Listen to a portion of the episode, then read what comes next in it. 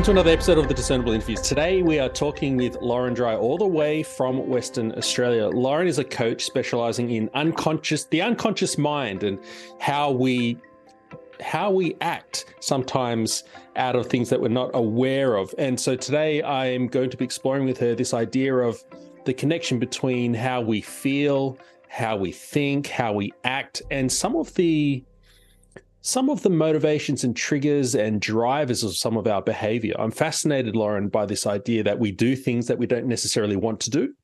And we also perhaps are able to affect some of our unconscious programming and actions through not just a mental approach, but a physical approach. I'm aware there are some physical things you can do to change the way you think and therefore act. So welcome to the show. Thank you for having this discussion.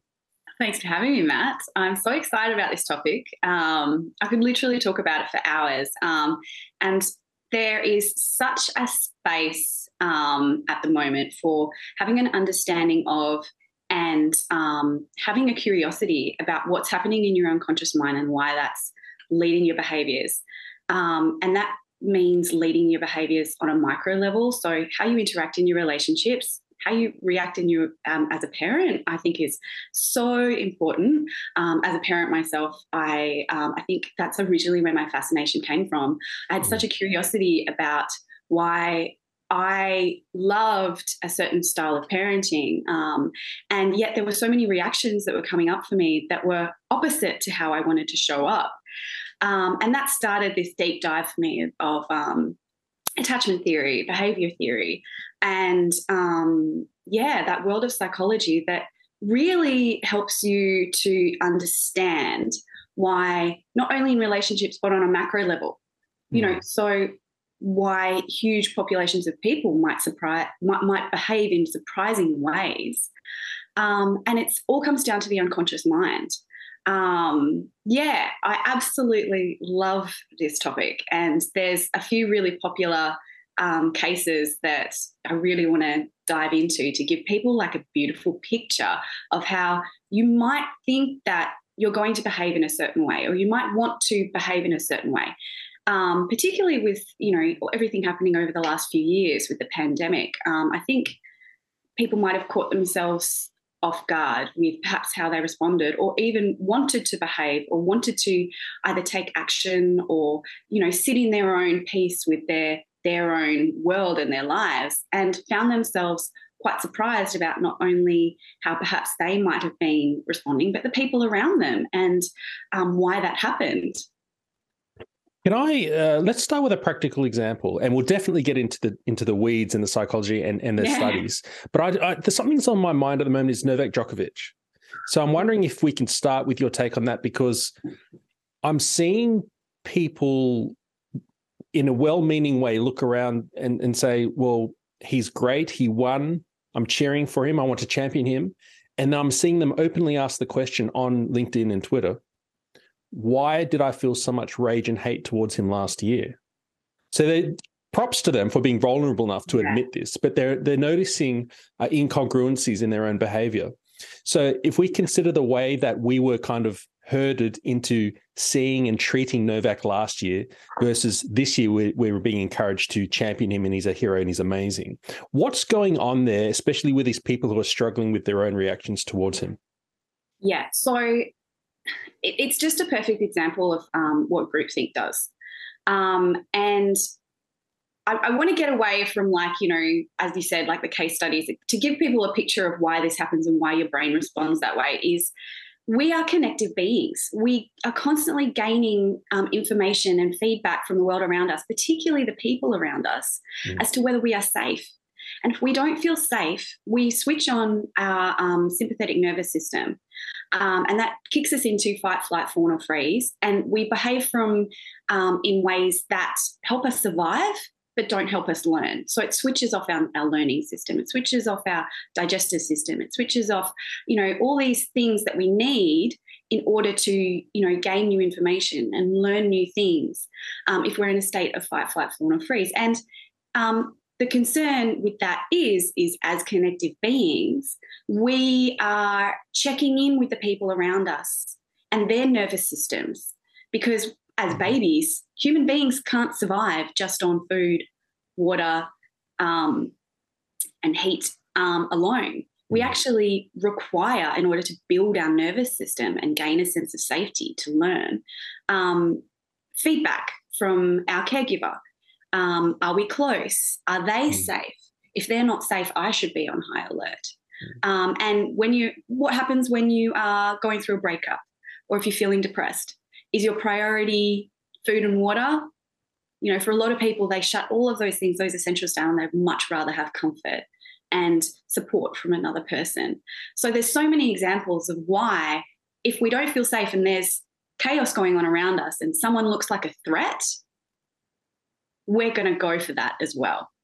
And there's this spectacular experiment that was done quite a few years back. It's one of the most popular psychology experiments. It's called the Asch Conformity Experiment, where they put these people, I'm sure you're familiar with it, they put these people in a room together and asked them to look at a line, two lines, see whether one was longer or one was shorter.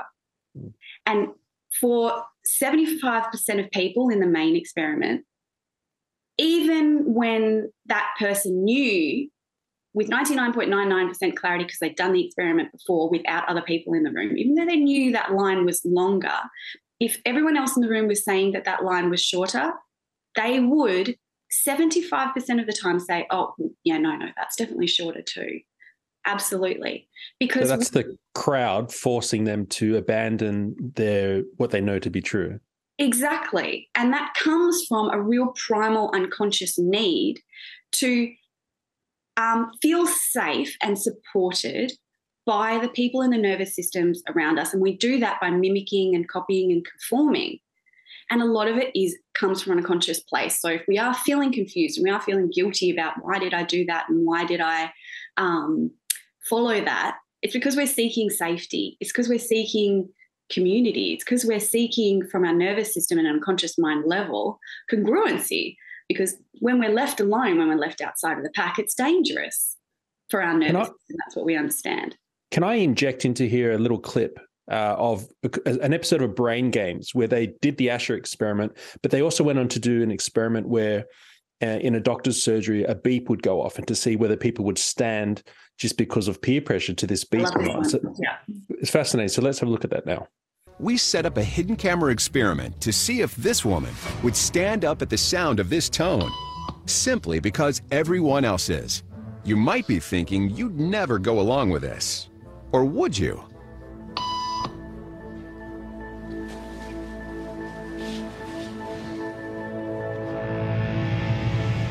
After just 3 beeps, and without knowing why she's doing it, this woman is now conforming perfectly to the group. But what happens if we take the group away?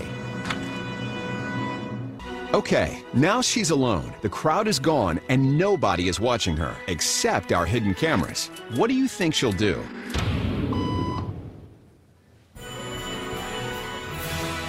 She's now conforming to the rules of the group without them even being there. Now, watch what happens when we introduce another outsider who doesn't know the rules. For a noon appointment. Have a seat and they'll be out in just a couple minutes. Great, thanks so much.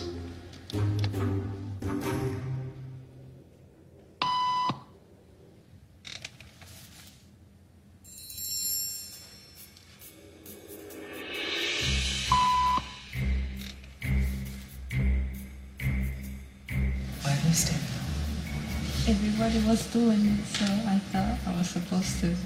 Think she'll teach the new guy what to do?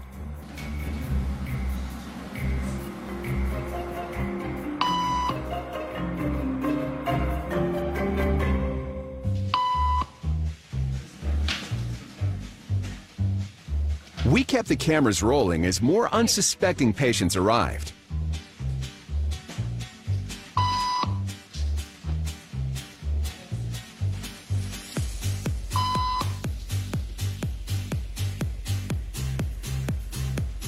And slowly but surely, what began as a random rule for this woman has now become the social norm for everyone in this waiting room.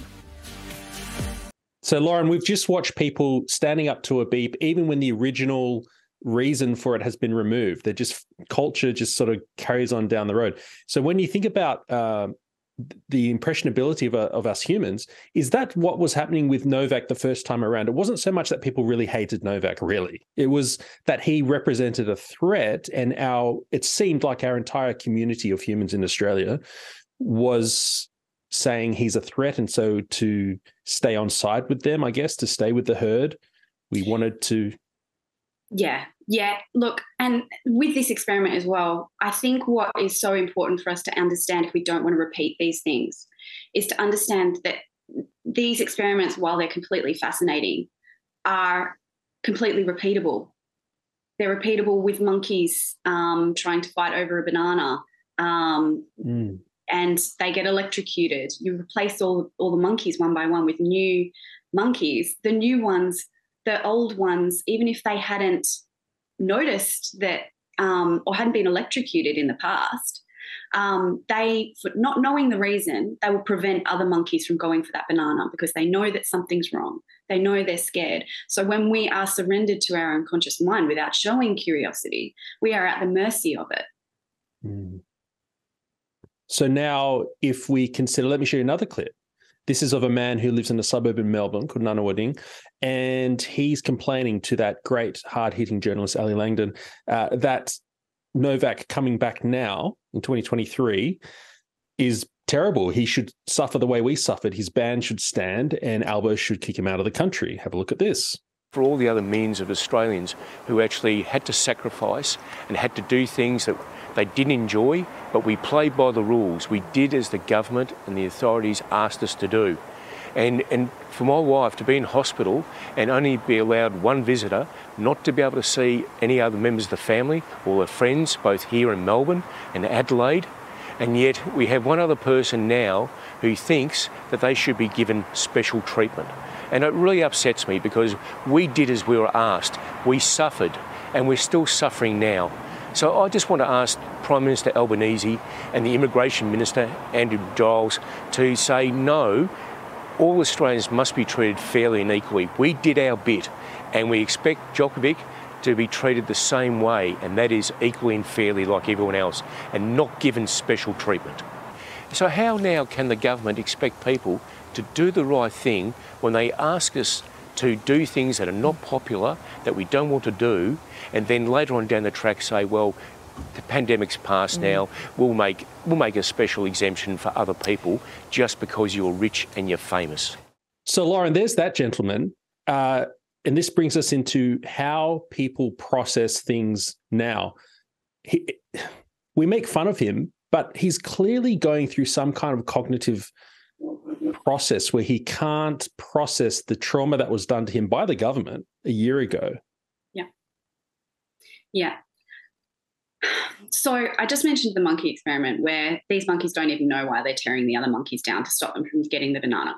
Mm. So that's this clip is a perfect reference to that. But not only that, a lot of the work that I do, I work in the parts work space, and the beautiful way to picture what is happening for him is that there's a dichotomy in his unconscious mind. There was a trauma that happened where he was forced to split off from his authentic truth, his authentic desires. So say, for example, he didn't want to be taking an injection. He didn't want to be locked out of certain parts of the country, or let's say that's where that resentment comes from. Mm-hmm. But he, in order to survive, he had to shut that part of himself down. Right. And to do that, he had to use certain tools in his unconscious mind. He had to probably be quite self-critical of his authentic self. He probably had to be quite hard on every part of himself that believed that this was unfair, that this was not right. And so to do that, he developed a protector part. And you can identify this very clearly as a protector part. It's critical. It's it's very hard on the parts of you that know better, basically. However, if we're not conscious of this happening, of this protector part coming out and kind of stepping in as a bodyguard for the parts of us that can no longer come forward, we allow that protector part not only to punish ourselves every time we think that we deserve better, but to punish other people and to punish the world around us. Because from a twisted perspective, even though this protector part knows it's not right, we're slipping into these unconscious survival mechanisms of fight, flight, fawn or freeze. And that means I'm going to try and placate you for fawn. I'm going to try and run away for flight. And I'm going to try and fight you if I can't freeze, because if you are trying to get into the parts of me that I'm trying to protect and I know I can't protect them, this is the best I can do by fighting you, then I'm going to use whatever way I can because I'm not in my rational mind, I'm in my survival brain and I am trying to survive. I'm going to attack you instead. This makes a lot of sense because the reason why he looks so ridiculous now is that he's doubling down on more pain for himself and for us and for the Australian community, which doesn't make sense because he's also complaining about pain that was induced on the Australian community. It's really odd. So if he's now committed into this weird space, is there a way out for someone who finds themselves in that zone? There's a lot of people at the moment now, as mandates wear off and as COVID and all sorts of things change, that I think they're conflicted. That and I want to help those people to process and think. Even if I did hate my children, so a lot of children have been angry at parents for not getting vaccinated, and they say you can't come to Christmas. And now I see them struggling when they talk to the parents. They're trying to reconcile, but they can't just kind of say, "I'm so sorry, I should never have done that to you last year," and banned you from seeing your grandchild. They can't do that either. So what is the way forward for those people that feel really stuck? So part of my business as what I like to refer to as a connection catalyst, because there's a lot of work where we can empower people to use their boundaries and shut people out. Yet what I prefer to use is a connective boundary, and I'll come back to that in a second. But first of all, I want to go back to your reference as to how do we heal that first. And that is, imagine back in our primal brain, we would go into a state of fight, flight, fawn or freeze if we thought a tiger was chasing us. Now, that would be a short period. So there would be a short period, tiger chasing us, you escape. And then we need to use physical somatic practices to get into a parasympathetic nervous system state. So that means if in reality a tiger was chasing you, you can see this in prey animals if they have actually been chased.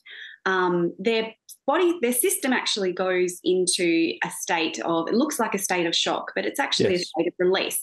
So they shake, they yawn, they run in circles, roll themselves around. They're literally shaking the stress off. And we need to start remembering that there is an undeniable connection between our mind and our body. And we start recognizing that and allow those feelings to move through us in a safe way. There are so many practices available, everything from breath work to tapping to a wide variety of somatic practices, but that needs to be matched together with new conscious mind practices that allow you to get into a safe state of safety so you can learn, so your parasympathetic nervous system is switched back on, and when your parasympathetic safety system is switched on, you can learn, you can digest your food again, you can heal, because all those systems are switched off when a tiger is chasing you. But our system also starts to break down if you believe a tiger is chasing you for 3 straight years. So first and foremost, for ourselves, it's important that we get into a state of safety again to shake it off. So vitally important, because then once we do that, we match it with some conscious mind tools, which involves things like connective boundaries. Yeah, I wasn't okay with that, but I am okay with with the space that I held, with the decisions that I made. And I can separate that from my identity, and I can recognize that connections, even sometimes complex ones, complicated ones, are important to me. There are some that I don't want to revisit, and that's fine. But there are also some that I do want to revisit, and I want to respect and appreciate that we shared two different realities. And I think that that is vital for all of us. No matter what decisions you made, no matter why you made them or what side of the fence you're on, we all thrive on connections, even if they're complex ones. And to do that, we need to respect that everyone has a different reality by sitting in a place of safety, connecting with curiosity and compassion, and knowing where we end and they begin. So finding tools to navigate that space in between and doing that with care for something that you don't agree with. And that's okay. You don't have to. We don't need to blend ourselves. We don't need to step on another person's toes. We don't need to take their stories away from them in order to have safe connections. In fact, that is the ground level basis of having true, authentic, healing relationships. And I think that's what we all need after the last few years, not only on a micro level, but on a macro level. Everyone's confused, everyone's hurt, everyone has been hurt, and we all need to come back to a place where we go, I get it, I get why you did that. I don't have to agree with it, but in order to move forward without tearing each other apart, because that's the enemy in all of this. It's that the black and white thinking of you're right and you're wrong. When we start to get back into our unconscious mind, find out what our needs are and our feelings, get back to safety, shake it out, and then come back to that, the fact that we are human beings, we are connective beings. We do require those relationships, and when we do it with connection, compassion, and curiosity, the world is your oyster. So let's make that super practical with those two avatars. So first of all, the man who we watched, who is so angry that Djokovic is allowed in because he wasn't allowed to visit his wife in hospital. What would he? We don't. This is hypothetical. I don't know how he's going, even though he's not far from where I am. What could he? What should he do? What can he do to process to get to a place of safety and then to make connective boundaries? Considering he's doubling down at the moment on absolutely. You should suffer. I'm so glad you asked this, because step one, absolutely, in order to shake that out and to come back to a place of safety, you can't do that without acknowledging your own reality. And what he's doing in that clip is still staying in a state of split parts, where the protector is front and center and saying, I'm not letting you come into all my true feelings and needs. I'm not letting you see that I'm scared. I'm not letting you see that I'm hurt. I'm going to stay out here and I'm going to attack you because, Novak, you're the bad guy. You didn't do what I had to do. And your authenticity, the fact that you look like you've come out of this unscathed when I didn't, is a threat to me. Mm-hmm. So until he can sit back and go, why am I so angry? I'm angry because I'm resentful. I'm angry because I had to split off a part of myself in order to survive. And that's a lonely place to be, to shut down parts of yourself that, you are important. Like, I need to go see my wife. That's a need. I need a connection with my wife. And I had to shut that off to be okay with this new reality. So grief is involved. And he's clearly not doing that. So that's the first step. He needs to acknowledge and accept and go through that process. Yeah, and that's difficult, particularly if you have a strong protective part, because for many people it's a lot more comfortable to be angry than sad. Right. Yeah. So until he does that, he obviously can't go ahead and make healthy connective boundaries and re-engage with other parts of society. He's just perpetually angry. Let's talk about the people who were angry at their parents for not doing something, getting vaccinated or whatever, but now I see them coming back together in an awkward, icy kind of, let's go to Christmas together this year, but let's not talk about the fact that last year I banished you from our family and so on. Yes. So what's going on there? Let's pretend he had children and he treated them the same way he treated them. Right. Yeah. So in this fictional reality, he's like, oh, I suppose you can come to Christmas this year. If you are someone who's done the work, and if you are someone who can look into those somatic practices and get to a place of safety and respect his reality even if you don't agree with it, because that's the tricky part with managing and creating new micro and macro realities, is accepting what you can change and what you can't. And then you can see with new eyes what you absolutely can change and what you absolutely can recreate. So for someone like that, if you come to them and say, you were wrong, what do you think their part's going to do? Yeah, they'll just straight into hyperdrive again. Yeah. So we need to understand, what are you looking to get out of that relationship? Can we show empathy for a generation that doesn't have the tools that we have now? Mm. There are so many tools available to us as the internet generation, of ways that you can access healing so that you can be okay in your new reality. In fact, you can be brilliantly proud of and excited about what that transformation has done for you, so that you can show empathy and perhaps be a light for those people who aren't there yet. And you can create a safe space, and if that needs to be away from a conversation about Christmas, then that needs to probably be away from a conversation about Christmas. Find that safe doorway, that connective point, where perhaps there are ways that you can ask the other person, how are you feeling at the moment? Stay away from the trigger topics until they feel safe and that bond has been repaired, because it absolutely can be, because we all are human beings with feelings and needs. And when we feel heard about those feelings and needs, the issue itself becomes much less important. So you can have a fight about, for example, a nice small one, you didn't do the dishes tonight. Mm. Whereas if you stay stuck in that place about who did the dishes and how long and which schedule, you're missing the connective point. And the connective point is, I don't feel supported. Mm. I need care. So what's your feeling and your need? And anyone with an ounce of empathy in their body can say, yeah, that makes sense. I felt unsupported sometimes too. I have felt that I need care. And when you stay in that I feeling space, I need space, no one can take your feelings and your needs from you. But if you come at someone else and say, you did this and you made me feel that way, that's when you're stepping on someone else's reality. So if you want that relationship to be repaired, stay in your lane and stick to non-inflammatory topics, and try to find that doorway into their authenticity again, and make sure that you're taking care of yourself too. And that way, when those large topics come up, you have that emotional literacy of, I feel a little unheard at the moment. I need to be able to make my own decisions. And when you are feeling like we can step back into this safe space again, the door is open. But there's ground rules. There are boundaries. You know, we talk to each other respectfully. I'm happy to talk anytime you need. I'm going to pop in for a cuppa next week.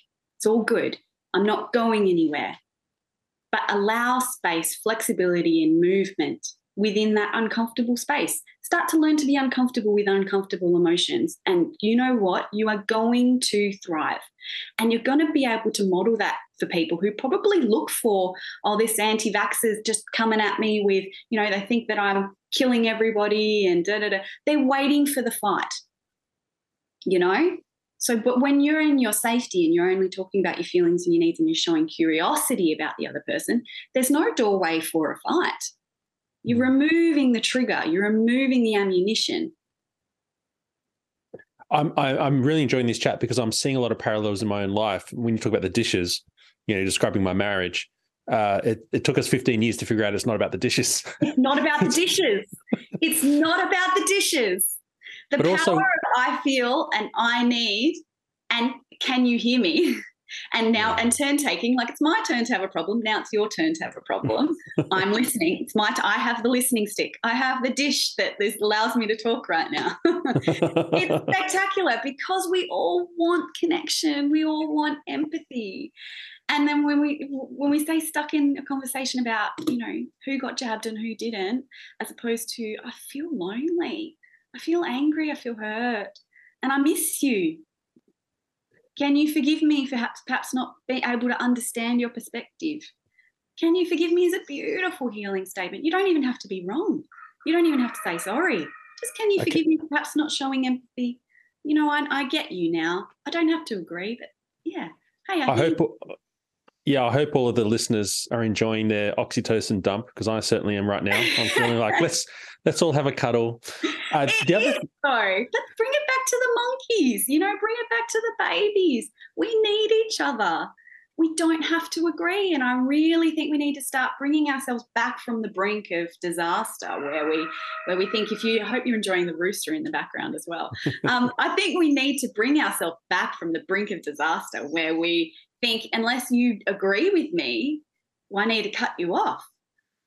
You know, and sometimes there's a lot of fear, particularly with a pandemic. I can't talk to you. I can't, touch you or feel you. Like, keep the bridges open, because there's not a thing that could happen in the world where if we stay in that space of safety, of our own boundaries, using connection and empathy and compassion for other people, there's not a thing that we can come up against that's going to split us apart, because we recognise that it's okay to have two different realities, and we care about those different realities without shaking our own. So that was a very good advice to people who've been pushed out on how to. So that's for the parent who's pushed out by the child and is now approaching with empathy and connecting with that child. So it'd be the son of that man we watched on the clip, reconnecting with him. But I want to look at something a bit more tricky. So the actual person who did the pushing out and who now is coming to terms with what they did last year, banning the children from visiting them or whatever, they're feeling bad about it, but they're having trouble because they can't just say, I'm sorry, what I did last year was wrong, because they don't believe that. And maybe they didn't. Like, we're not making a factual judgment call on whether what was right or wrong. We're exploring more the human interaction. But they're conflicted because now they're saying, yes, we can hang out this year, but I'm not sure why. So for those people who are very conflicted in themselves and they're noticing that they've been inconsistent, and it's almost like it's difficult for them to lay down that protector. Very difficult. The protector is powerful for a reason, because it comes from that primal place of protecting you from a tiger. It's just that the confusion in our nervous system is how to wrestle with a tiger for 3 years and then put the weapons down. You know, that can create some really harsh hardwiring. And in order to do that, the only way that we can do that, what a lot of people do is they try to wrestle with the protector, which makes it double down, without honouring that protector first. It will not sit down. So if you are that person who is conflicted and you recognise something is amiss.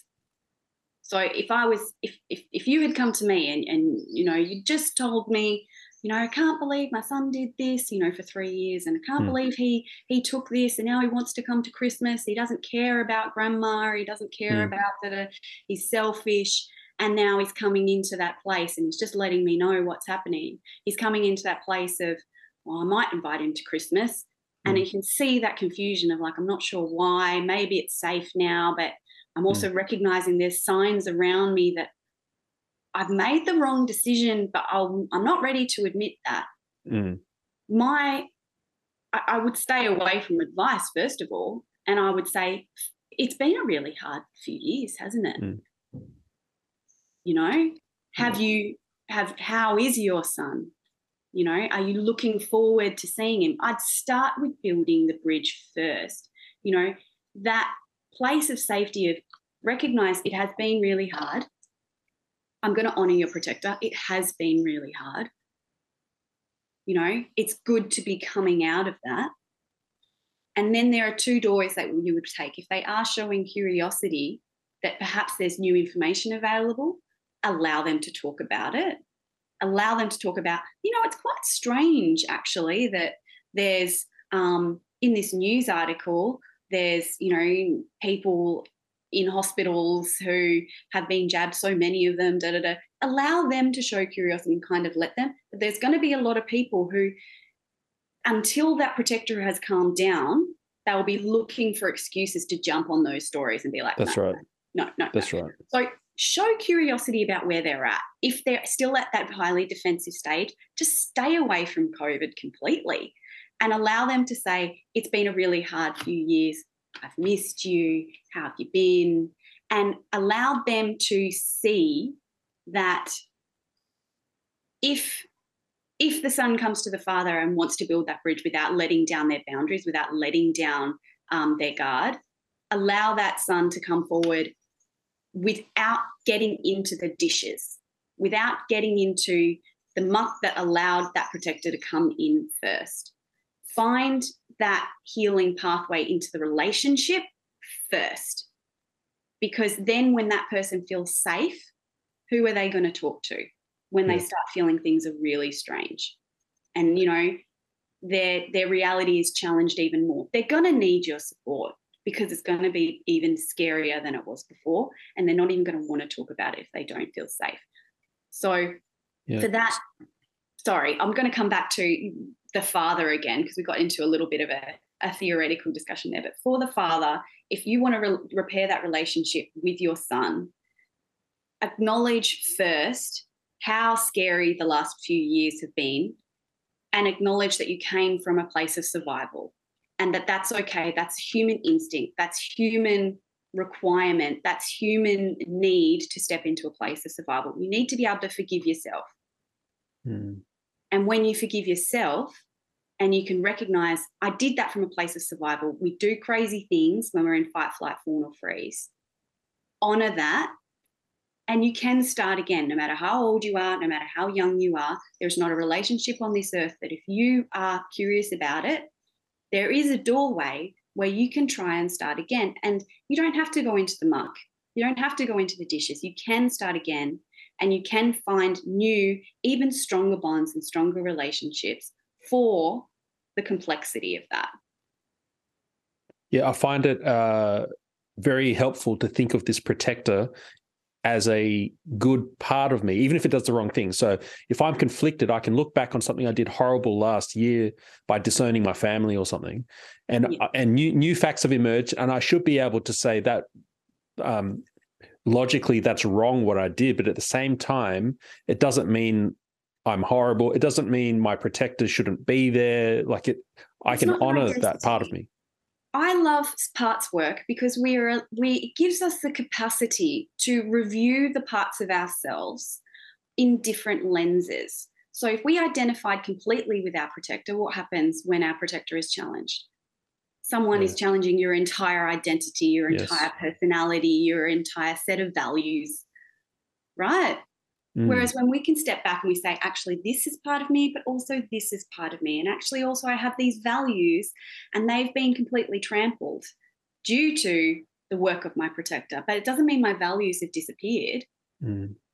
I can honour that my values are still there and have a conversation with my two parts and say, I want this. I still want my values. I want my values of family. I want my values of connection. I want my values of autonomy. But my protector, I see what my protector's doing. My protector's been a bit of a jerk. Right. But he's done a really good job. He did protect me from all of the things that I was scared of. Right. I didn't have to feel scared when he was, you know, stepping up and shouting about Novak. Like, thank you for the work that you did. Yep. I'm ready to step in now. My adult self, the one that doesn't need a protector to keep me safe. Like I'm ready to step forward using certain tools now, and I don't feel like that protector is my identity. There's more to me than that. Yeah, we're living a what's that Pixar movie, Inside Out, where there's multiple personalities. I love that movie. It's such a great example. Yeah. So even if you're an adult, if you're a grandparent, you need to go watch Inside Out. Go do it. It's a beautiful picture of what's happening. And the girl in the movie, when she identifies with one straight up, you know, with anger, you know, pretty bad things happen. We need all our parts. We need someone at the control center. So all we're doing is coming back to the control center again and you know, allowing everybody to have a conversation inside of us. Yeah, so you've seen our work at Discernible for a while now. You're making me think that's that's one of the things that we do. I feel like we have such a wide variety of views that we do our best to not let the protector take over and butt in and shoot them down and do gotchas. And it seems to be with vital work. Now, but then the question is, if you look at the rest of media, when we see journalists reacting and doing gotchas and this kind of thing, we're not really witnessing strength, are we? We're witnessing a similar thing that you just talked about, where they're being defensive when they're being biased and shutting down and doing gotchas. Exactly. So truth and safety and authenticity and true power only happens in a state of safety.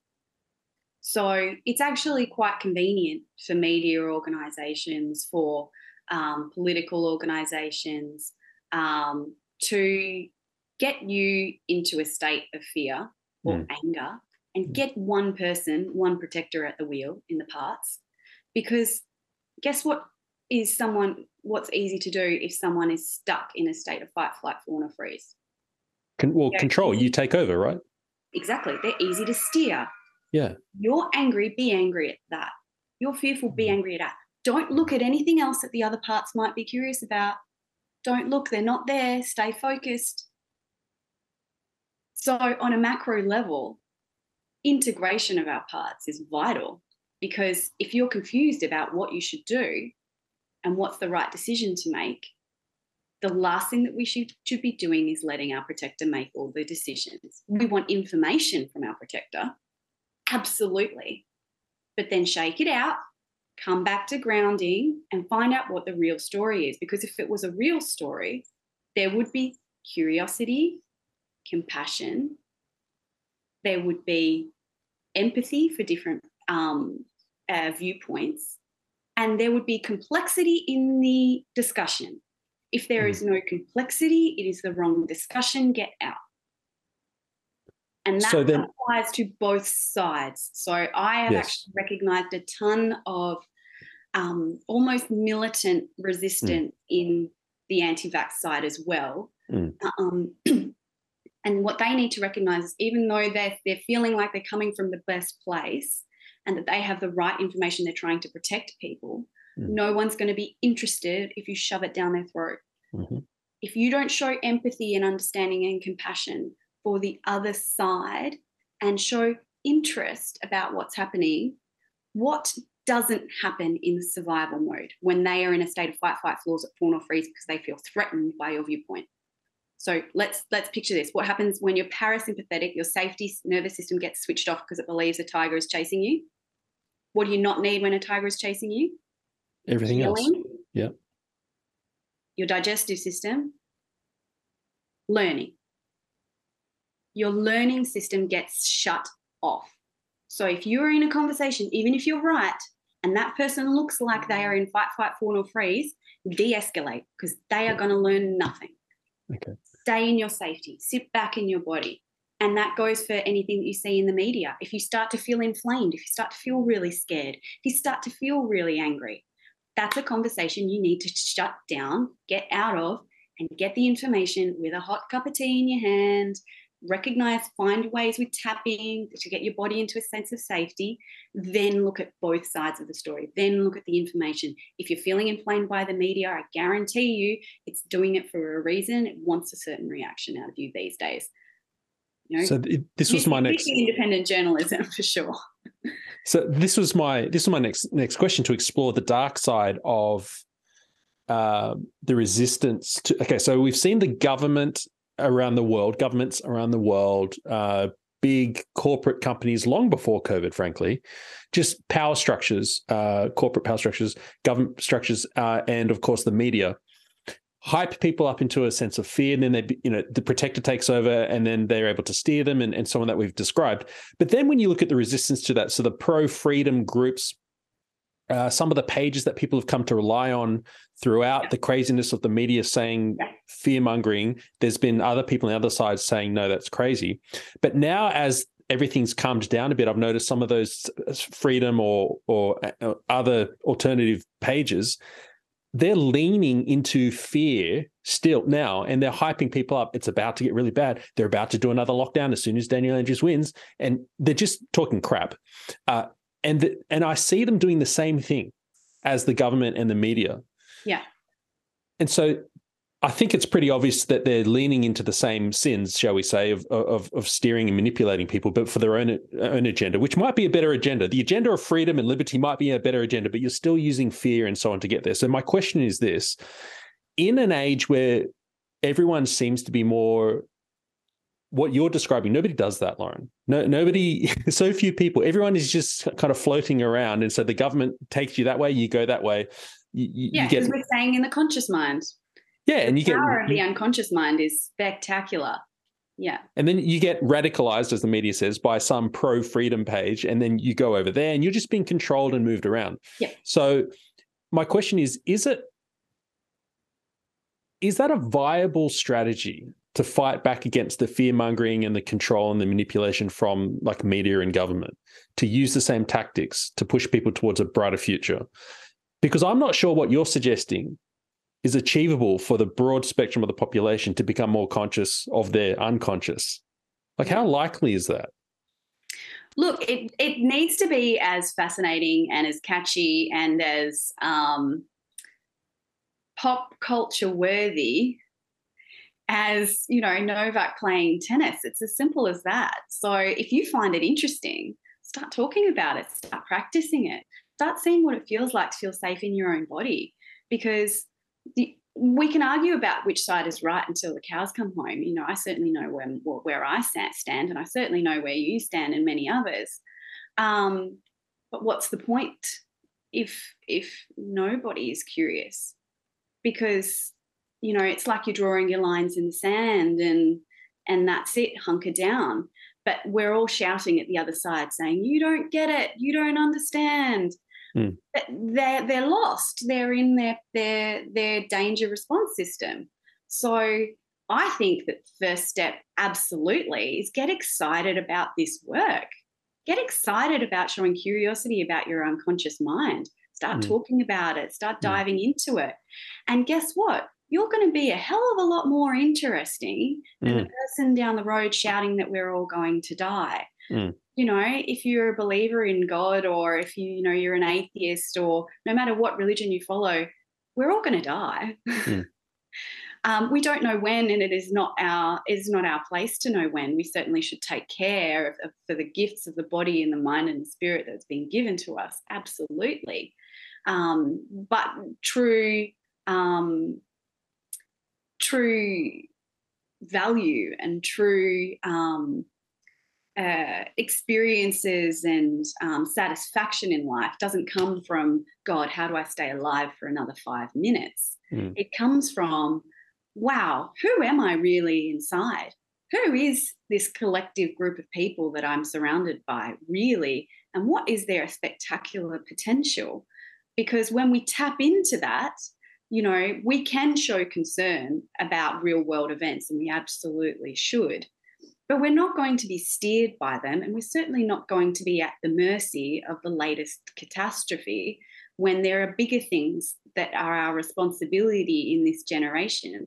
And the bigger things that are our responsibility in this generation is, how do we finally lift ourselves into the biggest human potential we possibly can? And that is by releasing the hold the unconscious mind has on us and making it our friend again. Because then it doesn't matter what crisis comes along, we can manage it with calm, and we can respect the people we don't disagree with, and it doesn't result in this massive divide and split where one person can stand at the head of one and one person can stand at the head of the other and go, tear each other apart, I have the solutions. We need autonomy. We need authenticity. We need care and compassion for our fellow human being, so that we can look around and see who's trying to lead us by the nose and say, I'm okay, thanks. Yeah, I appreciate the information, but I've got this. And we're all okay, even if we don't agree. We're going to work it out together. So we need to popularize this more. I don't know if conscious way of living is the right way to say it, but my question then would be, how much of the population do you think operates unconsciously? Because the conversations I'm having with those, for example, the Liberals in various states around this country who have lost elections, their conclusions seem to be the left win elections via fear-mongering, simple messaging and manipulation, so we're going to have to do the same thing, otherwise we're just never going to get back in again. So for the greater good, for the ends justify the means, we're going to have to descend into a little bit of chaos in our messaging, simplification, manipulation, emotional gaslighting, in order to get them into better policy in the long run. That's the conclusions that they're making. Right. Because they think most of the population is unconscious. They're right. If you're looking particularly just at the Asch experiment, they're right, 75% of the population. And it's replicable across all demographics. But what I think is missing from the conversation is that if we're sticking to politics and we're sticking to traditional methods of communication, traditional methods of power, traditional methods of human psychology, then it will always be that way. Mm. But what we're looking to do is disconnect from that power structure by getting excited about our own autonomy. And what happens when, say, for example, people never used to even dream that race would be a contentious topic where things could change. And, you know, I'm sure that these same conversations would have happened back in the day when someone said, oh, you know, well, maybe one day we'll have a black president, and people would laugh and say, no one's going to agree with that. Mm. No one's going to go along with that. We all think the same and it's always going to be the same. But, you know, when you study history, dramatic change didn't happen led by a politician. Yes. Dramatic change happened because the people demanded it. So when that becomes a cultural phenomenon of, hey, oh, I recognise that you're in a state of fight, flight, fawn or freeze on a micro level when someone's talking to you. Let's check in with ourselves, and I'm not going to abandon you. Yeah. You know, I'm not going to reject you for having a different viewpoint, but I am going to expect that we have a respectful conversation. So let's pause and come back to it in a week. Here's the time. On a micro level, guess what's going to be expected at a macro level? When the politicians start calling each other names and behaving like children because they're not connected in with themselves, what are we going to expect? Something better. And I know that sounds very long-term, and I appreciate short-term tactics. You know, I'm not going to criticise someone who's working in reality. I don't agree with it. I don't like it, but I work with reality. So if that's what you choose to do, I'm not responsible for your decisions, but I am going to help you see how it is real. It is tangible. This new way of doing things is not only real and tangible, it's practical. And we all can get excited about it because we don't have to create a new movement. We don't have to create a new social group. We don't have to do, which is absolutely what I'm doing anyway. Yeah. So look for people who are doing that. But you can take these changes in your life, and guess what? People really like it. People like being listened to. People really like chatting to someone who's safe, who resonates a safe nervous system. They want more of that. They want to copy that. So well, I like hanging out with you. It's been a couple of times now. And I like hanging out with you, Matt. Yeah, and it's not just because you're saying interesting things or your brain is quite interesting. It's because you feel what did you just say? Confident or safe? Your nervous system resonates safety. Yes. So if I am taking care of me, you don't have to stress about me flying off the handle or attacking you. Or if you say something inflammatory, you don't have to worry about me going, oh, that was terrible. Mm. If I'm in myself, I can recognise that you're saying these things that has nothing to do with me. Yes. I'm safe in me, and I can respect you. And I can also, and what I want to state for people who think, oh, what a perfect, you know, wonderful, this is all crap, nobody lives like that all the time. I have days where I lose my temper. I have days where I get scared. I have days where, you know, all of this, sometimes all in one day.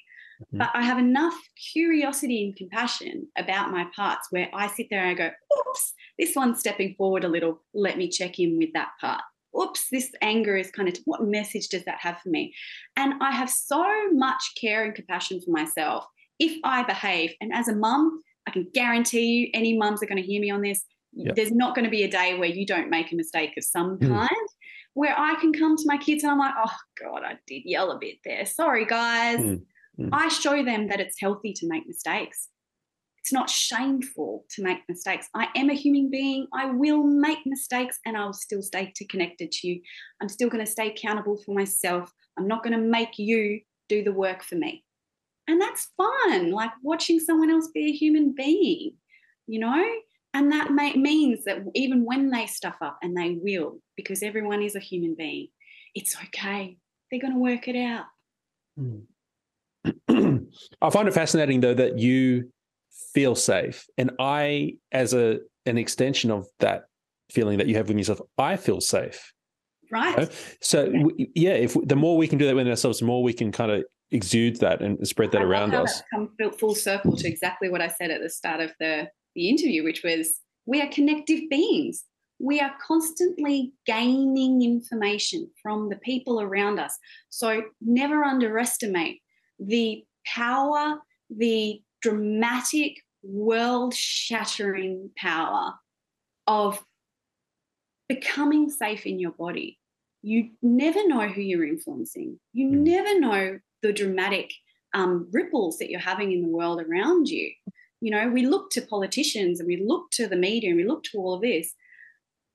Just check in. Just wait to see what's coming when you step into your own safety, when you surrender what doesn't belong to you and take up your own gifts and just start to be fascinated with the effects that you can have on the relationships around you on a micro and macro level, because it is macro. You are spectacular. And there's not a part of you that doesn't deserve that curiosity and compassion. So we've talked about the negative, some negative aspects of the world, I guess. Can you cast your mind to any institutions or countries or places or people or anything that is doing this well in terms of conscious living and being safe within themselves and exuding that outwards? What do you see in the world that is doing this really well? I mean, originally there was people like Sam Harris, people would point to 5 years ago and say he seems to be living in. But then Trump got elected and Sam Harris is now lost the plot and he doesn't care if there were dead bodies in Biden's basement and all this kind of stuff. So who are you seeing doing it well, and how do you know that those people are authentic? Because like Sam Harris was held up as this meditative guru and we all wanted to be like him, and now he's turning out to be quite crazy and everyone's dropping him. Yeah. Do you know what? I really love this question, because if we're going to get super, super traditional, you know, back to one of the oldest texts that's still read today, I don't care what your religion is, it's irrelevant. It's a beautiful study on morality, is don't make anyone your idol. I think you should make people a model. Absolutely. You should look up to people. And I think some people that come to mind are the holistic psychologist, Nicole. She's got beautiful, easy to digest bits of information that, you know, has became a viral hit across the world. How do we find her? Who's this? She's on Instagram, the holistic psychologist. So I share a lot of her work on my Instagram page, because she's really nailed digesting this down into small bites of information that allow you to understand the unconscious mind a little bit more. And if you want to look more into parts work, definitely go to my page as well. I like to break that down into the parts of a lot of the work that of behaviorism and all sorts of attachment theory. Attachment theory is fantastic. I think that that's such an important question and I love it. And I think that you should look to people to model. But the way that we get out of this is to find people and expect them to be human, and expect them to have parts that you don't like. Because then you can respect that there are parts that you can learn from. But if you look to someone to be your hero and to mimic them and to copy them and allow them to lead you, we're getting into pop psychology again, where you're taking a new age phenomenon and being led by it. I don't want you to be led by anything. I want you to go inside and find the curiosity about the messages that are there and find the joy there, because we all want to be heard by no one more than ourselves. So if I would recommend anyone at all. Well, hang on, before you go into the recommendations, let's just focus on what you just said. So don't make an idol. No. You said this is from an ancient text. What are you talking about? Don't make an idol. I love quotes. Oh, the Bible. You know, so there's a few. Obviously, the legal system that comes from the UK, and we're Australia. You know, we take the basis of that from the UK. Comes from the Ten Commandments. I get it. Okay, so the Christian principle of not having an idol. Okay. Yes. Cool. Yeah. So, yeah. Okay. So not having an idol then, and so not just people, but then let's talk about things other than people. And you were about to name some, not just people, but also institutions or things, like it could be like the Bible or whatever, but things that people can look to as models, maybe not then just idols, but what can we look to? Look into attachment theory. Look into behaviorism. Do some studies about, look into, you know, you can just Google top 10 most popular psychology experiments and show some curiosity about what parts of you think are you but are actually unconscious patterns. And, you know, take that away from your identity. Turn off the shame. In terms of institutions, again, I'm hesitant to recommend institutions as opposed to schools of thought that you can look into because I feel like this field is so new. Yeah. I feel like this way of thinking has been percolating for a while, and I think the new way for people to learn and integrate this kind of information is to take ownership of it and find some people who can act as models for this. And as a parent, this is extremely important in attachment theory and in attachment style and conscious parenting, where we don't want our children to look at us as perfect because what's going to happen when they become adults and they're not perfect? Right. Yeah, they're going to feel shame. They're going to feel pain, and they're going to feel like they're powerless because they couldn't get it right. So look to models. Be a model for your children, be a model for the people around you, be a model for yourself of what it looks like to be regulated. So get curious about how to be regulated so your triggers are not sitting in the driver's seat. We want to show curiosity, put them in the middle, put them in the back, put their seatbelt on, hear them out, but don't shove them in the boot either, because that's where dangerous things happen. They're living, breathing things. So treat your triggers like your children. Don't let them drive, and don't shove them in the boot either. That's a good analogy. It absolutely is. It's my favourite. You know, it absolutely is. It's the middle space. You know, become the parent in your own journey again, and get curious about modes of thought. We are the generation that has access to endless forms of information. So make it your own. We can step away from traditional schools of thought, traditional models of schooling where it's one person telling you what to do because they know better. It's not true. And if someone looks like they are a godlike figure, then check in with yourself and find out what within that person is resonating for you that's ready to come forward. Can we talk a bit about authenticity, what it is and how to identify it? And are you familiar with Sam Harris, US? I'm familiar, not intricately. I guess there will be other people who are held up as a model, sometimes an idol, but as a model of authenticity and rationality and reason. And he's this meditative guru, and he's helped a lot of people. And then he lost his... Jordan Peterson might be a popular one at the moment, maybe. Yes. Looking for someone to refer to. Is that? But how?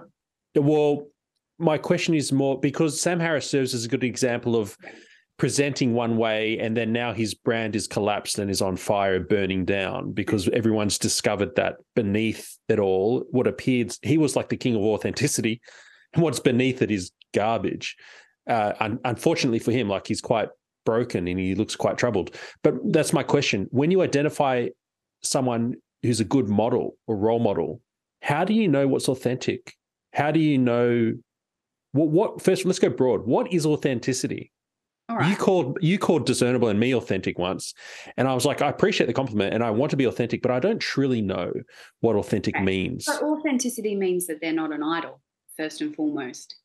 Absolutely. If you put someone on a pedestal, they're not being authentic, first and foremost. When you're looking for authenticity, you want someone who is embracing all of their flaws, someone who is comfortable in uncomfortable spaces.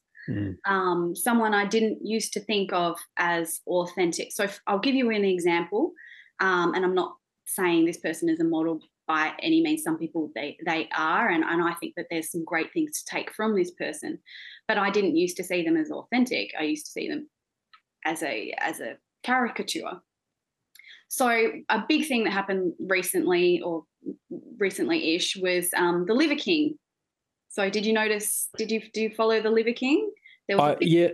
Can you give us a short summary? Because I've only heard a little bit about it. I haven't been following him. Liver King was a guy who came up with the 10 tenets of primal living. So you eat liver and, you know, you lift heavy and you have community, and just really big viral guy. And he, you know, lifts heavy weights, gets out and sees the sunshine.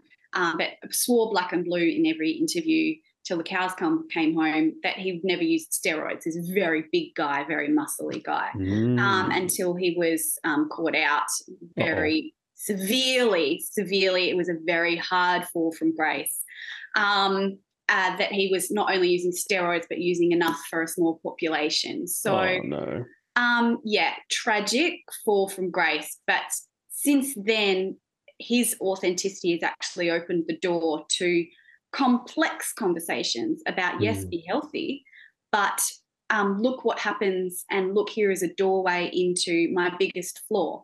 What's my biggest flaw? I got to this point and made this mistake because body dysmorphia in men looks much different to women, and it is corrosive. It is dangerous. I've been taking so many steroids to keep up with it. It's killing me. And here I am, the model, the absolute epitome of health. You know, that's what I've been trying to get out there for everyone else, but I haven't been doing it authentically. Now here I am. Here is the biggest flaw, the biggest hole in my argument and my messaging, and that actually we need to be looking toward, not running away from, and that body dysmorphia in men is a terrible weight that needs to be addressed, and needs to be addressed openly with curiosity and compassion, not shoved under a rug and injected with steroids. So I feel like that's authenticity. Look what happened, you know, look at all the things that I've been through, and I'm not ashamed of it. I'm a human being. This is part of my experience. Talk about it with me. So anyone who presents as perfect is not being authentic. No. Because we're human. Okay. So Can you take me through some mega famous people? Tell me whether we're descending into an FM style radio interview, but it's fun to test what the principles you've been giving us. Okay. Right. So let's look at someone who exudes, perhaps, I don't like them, but people say they lead with empathy and kindness, and their prime ministership was marked by just so much empathy. It was Jacinda Ardern of New Zealand. And then we'll go to Justin Trudeau in Canada. What do you see based on everything we've been talking about? Is the spin true? Okay, so for Jacinda Ardern, I think she's a really great example, and I'm really glad you brought her up. A nice smile doesn't make authenticity. Kind words don't make it authenticity, because she's got some pretty brutal policies that have been in place for the last few years that have seen many people suffer. So what's your definition of authenticity? If authenticity is a nice smile and, you know, some kind words, then you're missing the mark, absolutely. So if anyone's looking to Jacinda Ardern and thinks she's the model of authenticity, the way that you check a person's model of authenticity is, does it check out? Do their words match their actions? And Jacinda Ardern's don't. What about Justin Trudeau? He's also got a soft image. Again, friendly. Oh, I'm really glad that you've brought up these two, because I think that they are the perfect example of how identity politics has overtaken rationality, because Justin Trudeau, nice smile, good hair, great charisma, do his policies match up to a guy who's apparently one for the people and they don't? Okay. Do your words match your actions? And are you okay being questioned on that? These are two people that are not being okay with being questioned. They're not okay with openness and accountability. What about pop culture icons like Oprah? Yeah, Oprah is a more complex one because she does model herself on authenticity, absolutely, and she definitely shows facets of her own authenticity, absolutely. I think maybe perhaps we could have said that in the past when she was a little bit more open and willing to discuss her own thoughts and opinions. Perhaps that might have been someone we could have had a more complex conversation about in terms of modelling authenticity.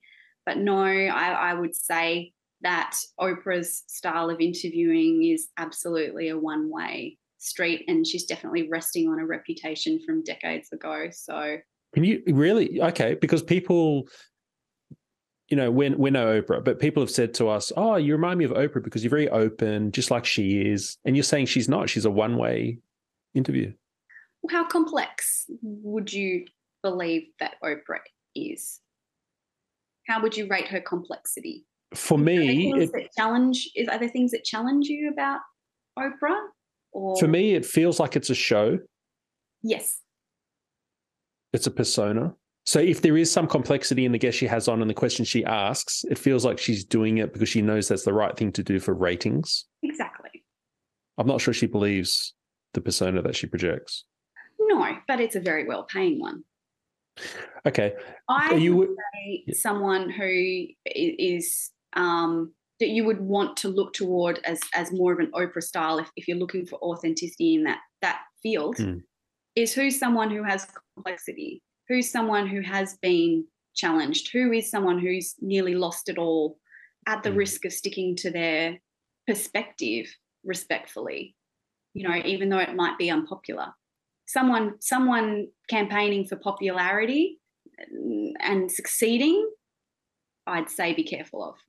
Which is even good people. Apparently The Rock is a really cool guy and Zac Efron and all these sort of people, they may be good, but that's not a good indicator of authenticity is what you're saying because they've just campaigned for popularity and they've succeeded and that's it. There's no testing. Absolutely. And that's why I think anyone in the movie world, anyone in the acting sphere, anyone in even media, it's going to be hard for you to find someone authentic. And if you find someone authentic, expect that they're going to be torn to shreds and that they're okay with that and that they're still comfortable with uncomfortable conversations and that they're still respectful.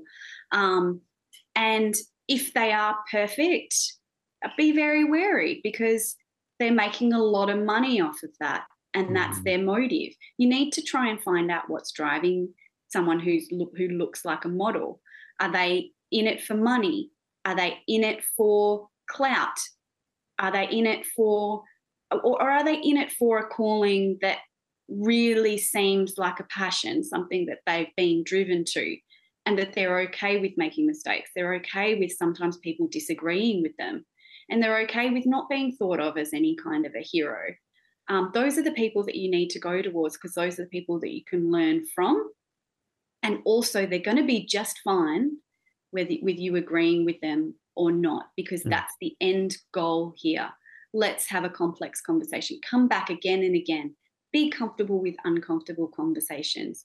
If you can, you deepen your authenticity because you're going to be okay with someone not being on your line of thought, and you're going to be okay with finding the space between whether that's an open door to explore or not, because if it's firmly closed, you may as well just hit your head against a wall. You'll have the same effect. Recognize where you are looking for models and allow them to be complex because I think that that's another massive pillar to getting us into a new state of being as human beings is taking everyone off their pillars and not even put ourselves on a pillar. you know, I put a story up on my page after I reached out to you about your information on your stories.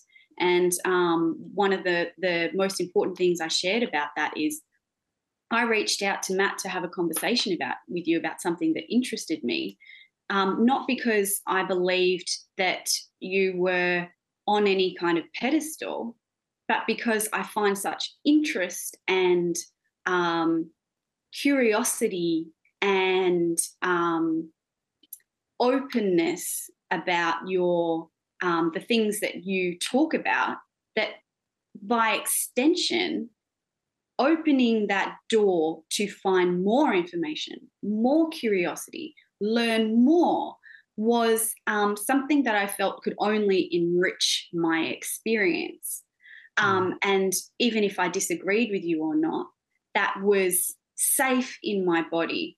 There wasn't that hierarchical, okay, this person's way up here on a pedestal and everything that they say is right and better than what I know, because I guarantee you no one is like that, but I guarantee you everyone has something that you can learn from because we are interconnected. We're meant to be getting that feedback. What do you make of the so-called truth tellers in our world who are saying the things that you're not allowed to say? And I'll bring up two, a controversial one and then a less controversial one. So first of all, Andrew Tate. You aware of Andrew Tate? Yeah. Yep. What do we make of him? Okay. I mean, we're not here to judge his character. We're not God. No. I mean, in terms of what we've been talking about, because I just think he's fascinating. I'm really, really glad you brought him up. Yeah. Yeah, because authenticity is what people say about him, but I don't think we're seeing authenticity. I think we're seeing something else, which might be positive, but there's some real problems with Andrew Tate. And so what are you seeing here in the overall, a lot of young men looking for role models, not getting them, finding them, and we'll do Jordan Peterson next, right? That's a much safer one, but they're looking to people like Andrew Tate and mimicking and modeling off him. He's a symptom exactly of what you said of men lacking strong male models, and what we want is male models to be strong in their masculinity, in their masculine power, which actually is the opposite of a lot of things that Andrew Tate stands for, but we don't know that because we haven't been exploring that as a society well. A strong man, you know, if you look at Disney movies and pop culture, you know, strong man is becoming almost non-existent. You know, the more feminine the man is, apparently the stronger they are, and we're losing sight of what strong masculinity should look like. And it doesn't mean anything to do with your appearance. It's all to do with can you hold space?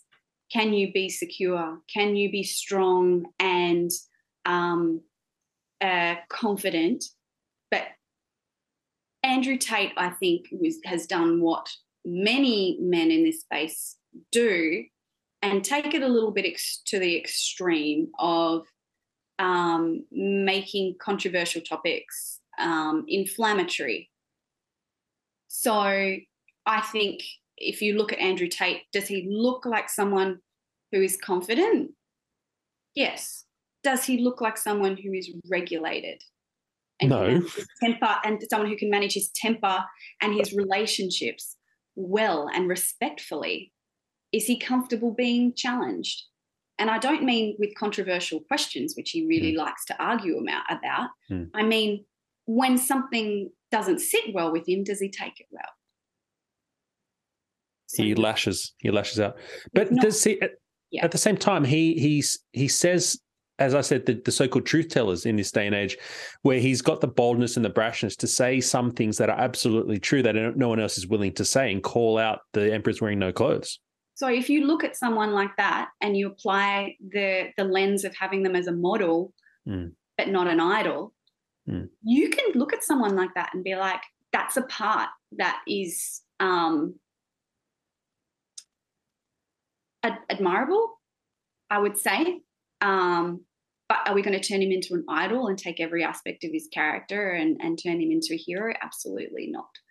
Absolutely not. When you take him, the whole picture of what is available of the information of that character that is accessible to us. I won't say the person, we don't know the person, but the information that is accessible to you, if you turn someone like that into an idol, you're in very, very dangerous and, unpleasant ground.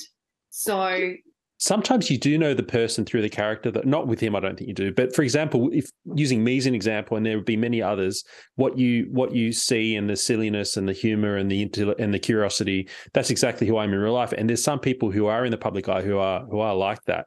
How do you tell if someone is this back to my original question with Sam Harris? How do you tell if someone is authentic by looking at the character? And how do you tell if it's a... Okay, I'm going to answer your question. I really like this question a lot. It's none of your business. Do tell. Our responsibility is for our own authenticity. And I'll tell you what, even the person you go to sleep next to every single night, you will never know the absolute true ins and outs of their character. Mm. What you can do is show curiosity and compassion and use different levels of boundaries to let certain people into certain levels of your life. But your authenticity is your responsibility, and someone else's authenticity is their responsibility and their journey as well, because you might think you're being completely authentic, and I believe I'm being completely authentic in this moment, yet I might change my mind down the track, and someone else might look at that and be like, oh no, she was lying in that video. Mm. She was faking it. She's not authentic. Their perception of me is none of my business, because right. If they came and had a conversation with me and said, I'm challenged by what you said, I think that you lied, I would say, thanks for bringing that to me. I'm happy to talk about it. I'm happy to see if my version of reality will help inform your version of reality. Okay. And then perhaps you can view me as authentic again, but your opinion of me is actually none of my business. If I walked around trying to change everyone's perspective of me as to whether I'm authentic or not, I'd waste my life. So that's from your perspective, but what about the viewer's perspective? Do you think there's any utility in them trying to discern whether someone is authentic or not? Yes, and that's whether their words match their actions, and being okay if they fall off that pedestal, because they will. So just briefly on Jordan Peterson, what do you make of him? He's also a big role model for young men. Again, from what I have seen of Jordan Peterson, like, I haven't gone to deep, dark depths of, digesting everything that he's done. He is someone who has been through some really harsh criticism and has had to show some deep accountability but ownership of his viewpoints and ownership of his stances. And I think that's authenticity as well. I'm comfortable with the discomfort and I'm okay with that, and I grieve that you don't see me the way that I see me, but I'm going to state again that I'm comfortable in that discomfort and I'm going to own my truth. So ownership of your truth, accountability of your truth, and being comfortable with other people's discomfort is definitely authenticity. I've yet to see something from Jordan Peterson's that I believe is incongruent to the authenticity that I see in him as a person. But again, I think it's important to come back to the fact that if something comes out one day that conflicts with that, unless I was in a room with him 24/7, I'm not going to be able to hold him accountable for everything that he says at every minute of every day. But from what I can see of this person as a model, I like those parts of himself, and I really like informing myself about authenticity from that perspective of, I'm going to say some things you're not comfortable with, but there are beautiful windows of learning here that help inform you of how to have complex and connective relationships and stay true to what it means to be a human being. What about female role models? Who's good? Okay, female human role models. Most of the... Come back to Nicole from the holistic psychologist. Yes, again, yes. I think she really delves into some deep parts about herself that might make other people uncomfortable, but it helps inform the work that she does. I think that she's fantastic. You got more famous ones that people could identify with as an illustration? See, when we come to more famous ones in this field, it's a little tricky because the male ones do tend to dominate that field a little bit, and there's the more controversial ones in the mental health sphere that have been labelled as cults and things like that. And again, it's really interesting that you say that, and that and then you've got actors and things like that, which I tend to stay away from in terms of authenticity, because they could lose so much if they do come out. So one that I'm hesitant to say on a public sphere, because they have been lambasted so severely. I think it's it's a whole podcast kind of a conversation about her authenticity, is Teal Swan. Who's that? Teal Swan is a bit of a thought leader who releases ideas about psychology and healing in the unconscious mind in very bite-sized pieces. So she's very digestible for people who've had severe trauma. A lot of it's free. But they did a documentary on her recently, a 4-part documentary. She had to release a response for every part, because basically they finalised it by saying she was a cult leader. Wow. And it's very controversial, and I think it's a complex conversation about the answers to that. And again, in terms of authenticity, I do like her authenticity, but coming back to my referencing to modelling, I'm certainly not going to align myself with another person in any way, shape or form, because there are complexities involved. And I think it's very healthy to allow space for every single one of your models to be flawed, and to be able to take parts that you admire and leave the rest. And we should be doing that with all of our relationships. We should be looking toward people to inform things that we would like to raise in ourselves, while allowing room and space for them, that staying away from cancel culture if they let us down. And that applies in our personal life as well, when people let us down. The best advice, I'm finished asking you random questions about role models. The best advice because I know that can be stressful, so thank you for doing it. The best advice I had about heroes is to make sure that your heroes are long dead. The deader, the better. I agree. Let's bring Marcus Aurelius into the conversation. Right. Yeah, I'm down for that. Yeah. I'd love to finish out this interview by discussing something. I don't know. I didn't prep you for much at all, but this past year, I want to talk about soul and having an anchor for your soul.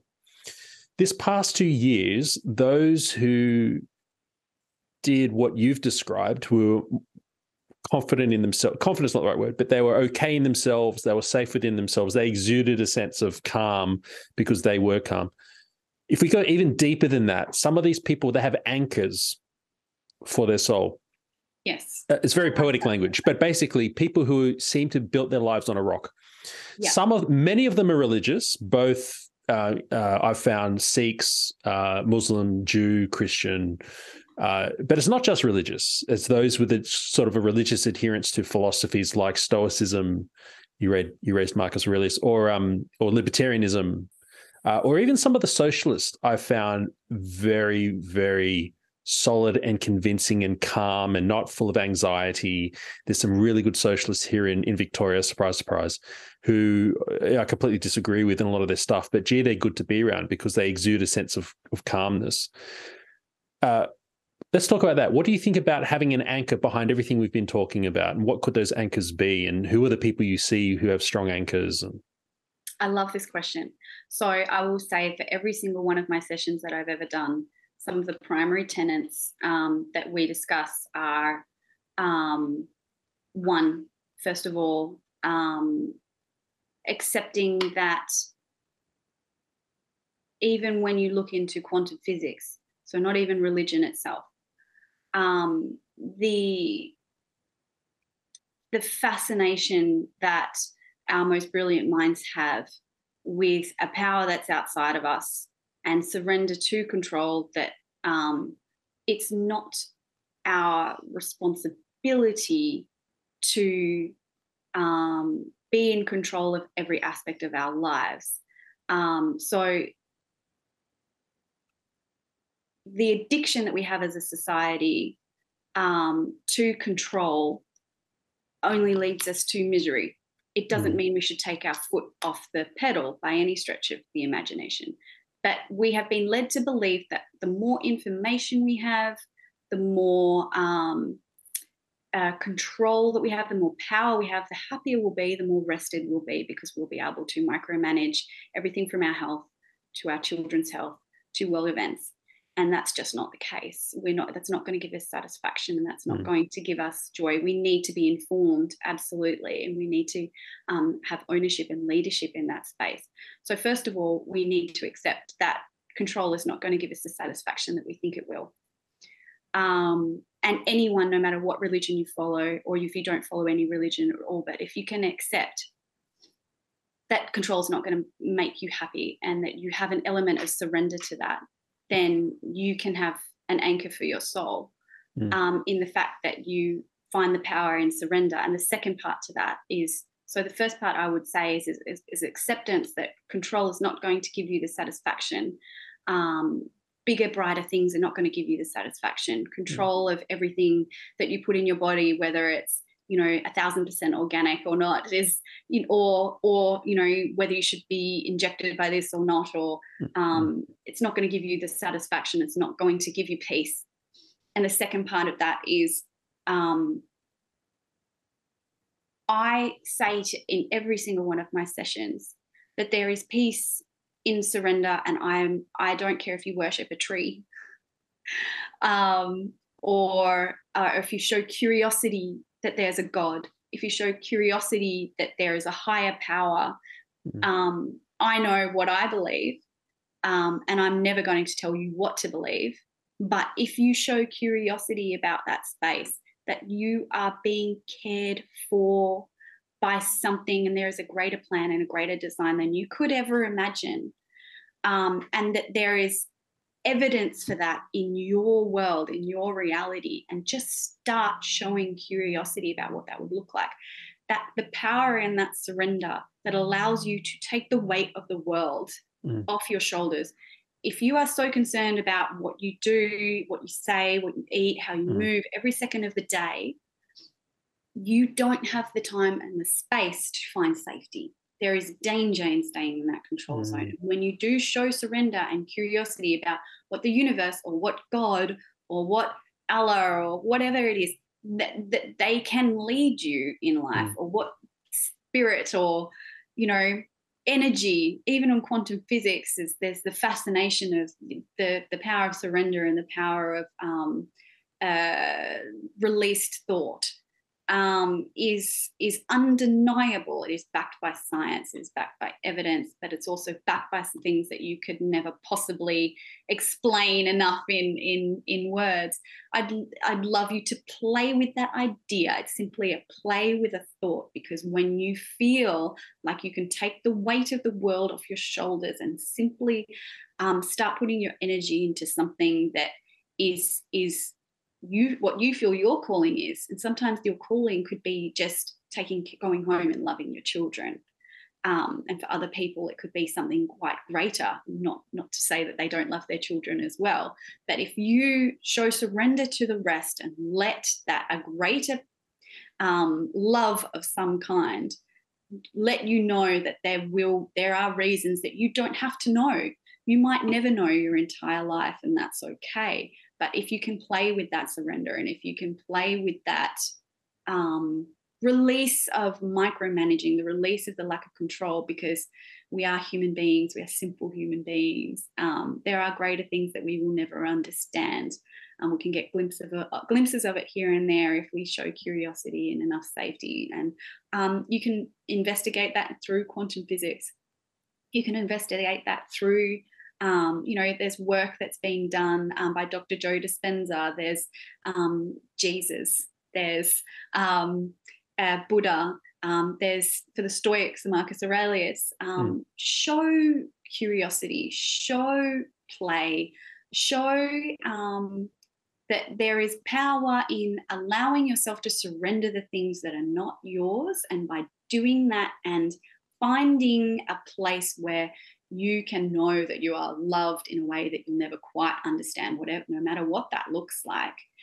There are things moving in this space that let you know you don't have to take care of everything or know what's going to happen in 6 months' time. You don't have to be led by every scary news article. You know, the world has a way of working itself out, and it's not something that we need to spend every waking minute thinking about. We can just take care of our own world. And if you look at that from a nervous system perspective, and some of the conversations we've had today, if you just take care of that, the world will be a greater place than you could possibly imagine, and I guarantee you that. What a nice summary of a whole podcast, but also of anchors. I have had I'm so blessed to have interviewed so broadly this past 2 years. I never would have thought I would have talked to amazing people with like yourself, and then super famous people like those people, prime minister, whatever.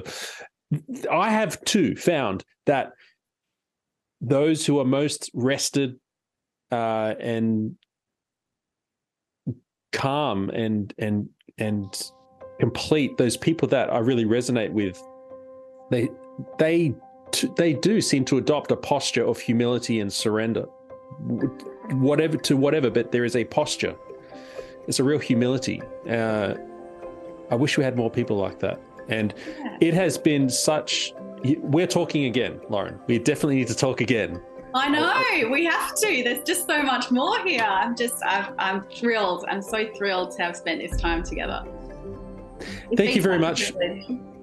Thank you very much for sharing so much. It feels like we were only starting to talk about 5% of what's on your mind, and what came out was quite helpful to me, and I hope to our listeners. So everyone should be following the link to, I think Instagram is your primary outlet.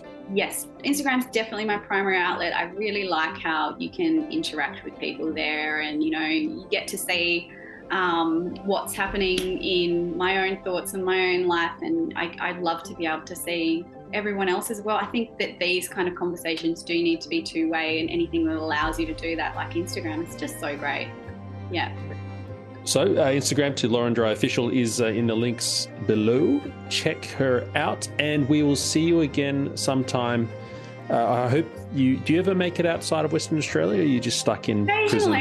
Occasionally. I might actually be out your way early this year, so we'll touch some wood and see how that goes.